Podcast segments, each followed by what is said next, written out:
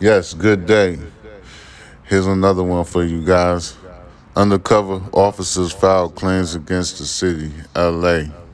LAPD over data release. Los Angeles. More than 300 Los Angeles Police Department undercover officers whose personal information was released and posted on various websites, including one that allegedly listed bounties for the killing of officers, announced the filing of damages claims against the city and LAPD leadership Tuesday. On Tuesday, this presents a significant threat to the safety of the citizens of Los Angeles, attorney Matthew McNicholas told reporters at a Westwood News conference announcing the claims, which are precursors to lawsuits. I can tell you without revealing detail that several undercover operations have had to stop and several undercover officers have been threatened with direct threats based on this release, requiring them and their families to move. The claims, which seek unspecified damages, allege violations including negligence, negligent training and supervision, breach of contract, legal malpractice, violation of right to privacy, and public disclosure of private facts. Mm, they snitching on the goddamn undercovers, y'all. According to McNicholas, the claims were filed on behalf of 321 undercover officers whose personal information was released on the internet. The Los Angeles Police Protective League, the union representing the department's ranks and file officers blasted the LAPD last week for releasing the pictures, names, work locations, and other information of some 9,000 officers following the California Public Records Act request filed by the Stop LAPD Spying Coalition. That included officers who work in sensitive and undercover operations. A release the department has dubbed a mistake and prompted an apology from Chief Michael Moore. The Stop LAPD Spying Coalition have filed a public record lawsuit against the city, challenging what it called the LAPD's refusal to release basic personnel information on officers. The coalition also launched Watch the Watchers, a website that publishes headshots and other information related to sworn personnel. Watch the Watchers did not list bounties on officers, but the website killercop.com did, according to a lawsuit filed last week by the LAPPL on behalf of three officers. In addition, attorneys for the LAPPL last week served a cease and desist notice on Twitter and Google, seeking the immediate removal of the Killer Cop website from the platforms. Twitter subsequently suspended the account for violating, its rules and policies against inciting violence against police officers. The Killer Cop website, meanwhile, is now inactive. Tom Saggau, a spokesman for the LAPPL, said the union's lawsuit is not against the Stop LAPD Spying Coalition, but against the owner of the Killer Cop website and the Twitter account at Killer Cops 1984. The lawsuit names Stephen William Sutcliffe, described as a user of the website Twitter and utilizes the username Killer Cop 1984. Sutcliffe told the Los Angeles Times the lawsuit is malicious, it's retaliatory, it is vindictive, and frivolous. Their emotion is filled with lies. They are trying to silence my free speech. The truth cannot be retaliatory. It is First Amendment protected speech. Meanwhile, Jamie McBride, the LAPPL director, told City News Service, We're looking into all websites to see legally what we can do. However, the Killer Cop website was of the utmost importance to our membership mm, and for our officers' safety. Last week, Moore said he was not initially aware of the release.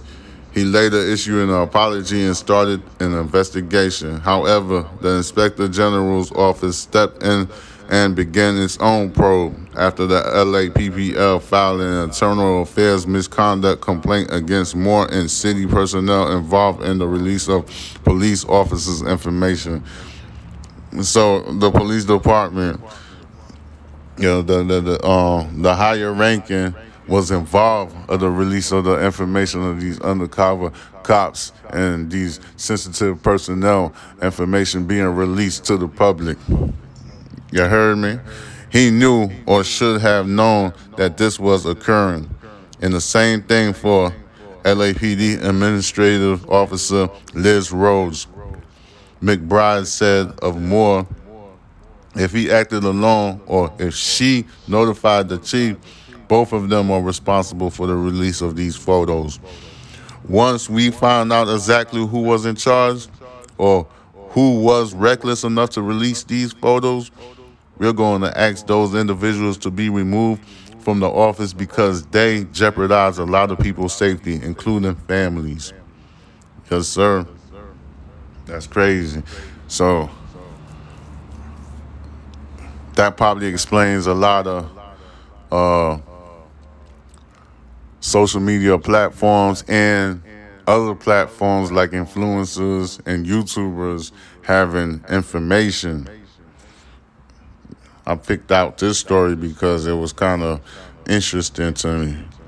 So, undercover cops and there's information. So basically, people are trying to get paid for releasing information to the public, but not just the public, mainly like news outlets and YouTubers that's covering stories that's going on now, like cases that's going on now. You get what I'm saying?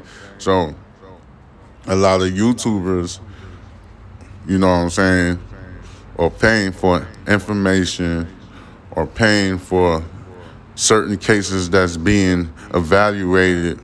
Yeah, I wonder how much these guys get paid for getting these information of the undercover cops or getting information from uh, the police records.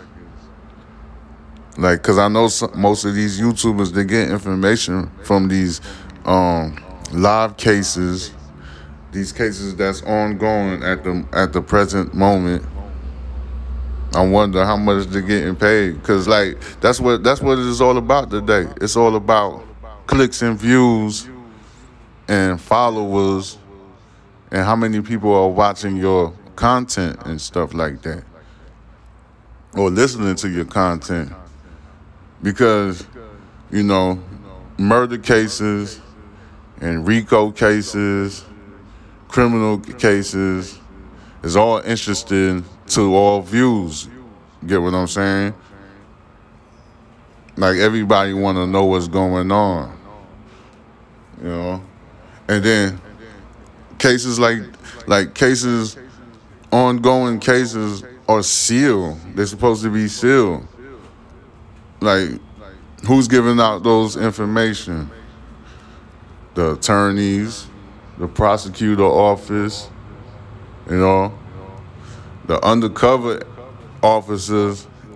There's nothing that's supposed to be revealed about their operations nothing at all so now you got the police chief.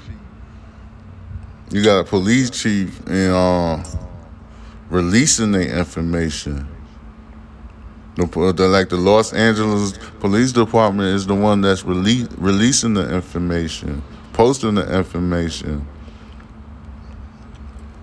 So the captain of that precinct is the one that's being negligent and he got to be involved you know.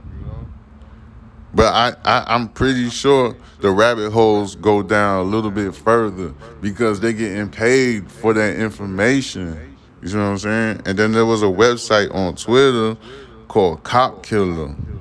You know? So that right there,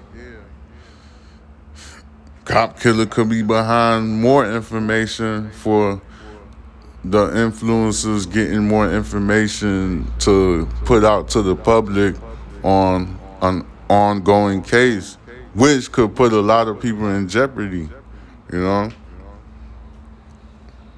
That's just to show you the judicial system is just as shady as the streets. Everything is like, see, when it comes down to money, anything could happen. That's one thing that you could. You, that's one thing that people need to notice. Anything could possibly happen once it comes when it boils down to money and payment. And I always used to say, police officers don't make that much money per year annually. An average police officer makes thirty thousand dollars a year. That's not no money. That's that's borderline poverty right there, right? So, hell no. The article that I read to you guys, bro, man, yo. And then you got this organization, the LAPPL. They the one who served the cease and desist to the um, cop killer people, and then they served the cease and desist to Twitter and Google accounts. That shit is crazy, man. The guy name is Stephen William Sutcliffe. He's the one who's behind the Killer Cop 1984 for the Twitter account. You know? And then I'm looking for the um the the precinct where the LA PD officer the um that was um behind releasing the information. I, he's like the the head supervisor of the precinct. You know, that guy right there is just crazy.